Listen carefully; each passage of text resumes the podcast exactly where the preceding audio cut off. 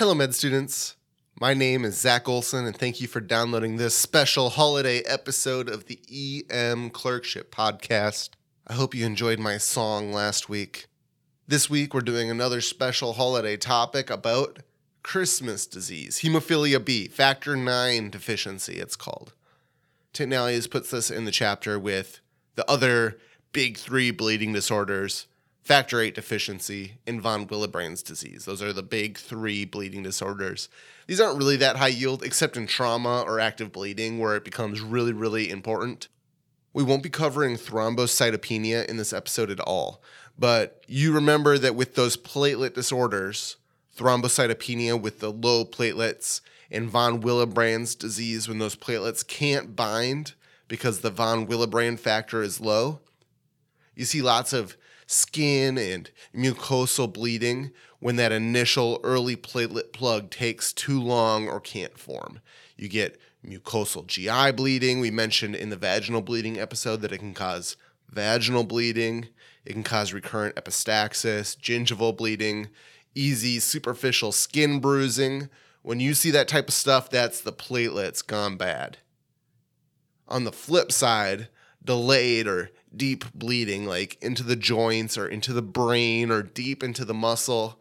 That's more typical of those factor VIII and factor IX hemophilias. And remember that our objective today has nothing to do with diagnosing these. You don't newly diagnose this in the ED unless you get like really lucky. What you do need to know is how to fix these when a patient is bleeding and you find out on history that they have one of these bleeding disorders. So, real quick today, how do you treat each of these big three bleeding disorders? Starting with von Willebrand's disease. They're bleeding, they have von Willebrand's, you treat with desmopressin, DDAVP. What does this do?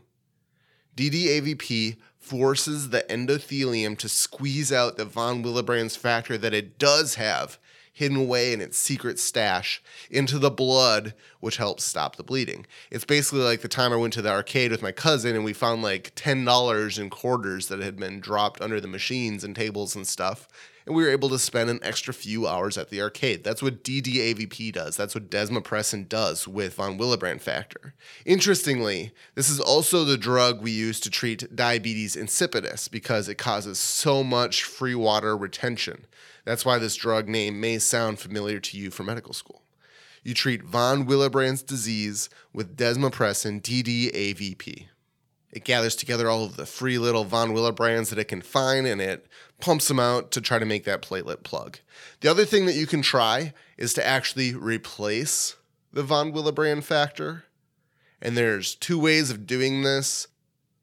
Remember one pearl, factor 8 actually combines and protects with von Willebrand factor in the body.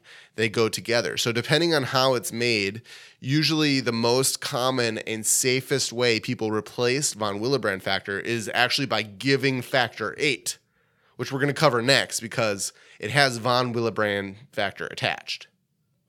The alternative, an old way of doing this, was to give cryoprecipitate. And you're probably like, what the heck is cryoprecipitate? Cryoprecipitate is a cheap, less safe alternative to factor VIII replacement, plus a few other things in it that we don't really need to know much about in the ED. So, wrapping it up, von Willebrands give desmopressin first. And then, if you still need to do something, replace with factor VIII, or much less commonly, the cheap and less safe cryoprecipitate.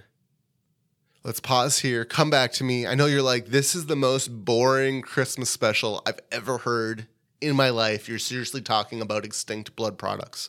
But come back. We're finishing strong. Christmas disease. Christmas disease is factor 9 deficiency, and much more common than that is factor 8 deficiency. And we're going to talk about both here. This is easy. When someone is bleeding and they have trauma or something, and they have either factor 9 deficiency or factor 8 deficiency. You replace the factor they're missing with some factor that you can give in a bag. If they have factor 8 deficiency, you give factor 8. If they have factor 9 deficiency, you give factor 9. Pretty easy, right? Except it's not. So, disclaimer this is resident level stuff now.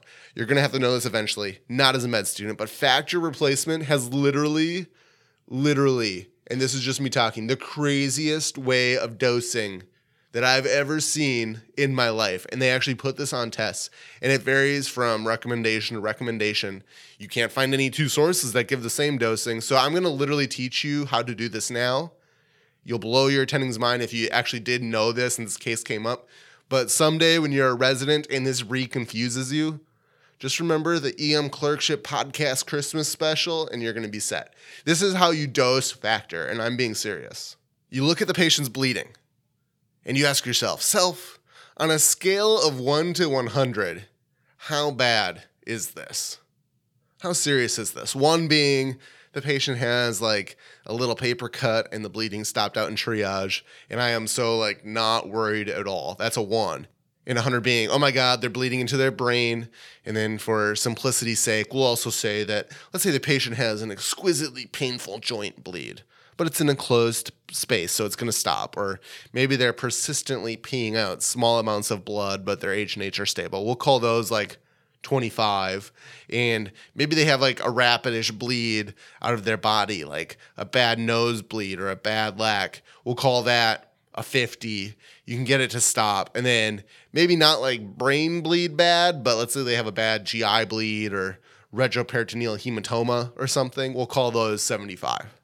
This is literally how you dose it. Brain bleed, 100 units per kilogram stat. OMG, this is the worst nosebleed ever. 50 units per kilogram.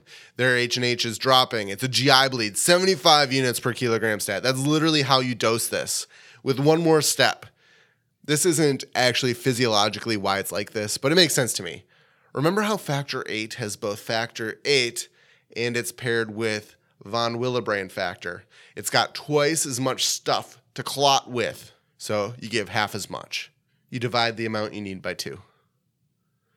If they have von Willebrand's disease, give desmopressin to efficiently squeeze out the body's last supply of von Willebrand factor, or you can transfuse factor 8 with its paired von Willebrand factor to replace it, or you can give old school cryoprecipitate here as well. And then with the hemophilias, replace the missing factor. 1 to 100, how bad is this bleeding? Factor 8 replacement counts as 2. I don't even know why, but it has the von Willebrand with it, so maybe that's why. I don't know. It's easy to remember. Merry Christmas. Happy holidays. Thank you for listening. Until next time, keep working hard, keep studying, and be sure to enjoy your shift.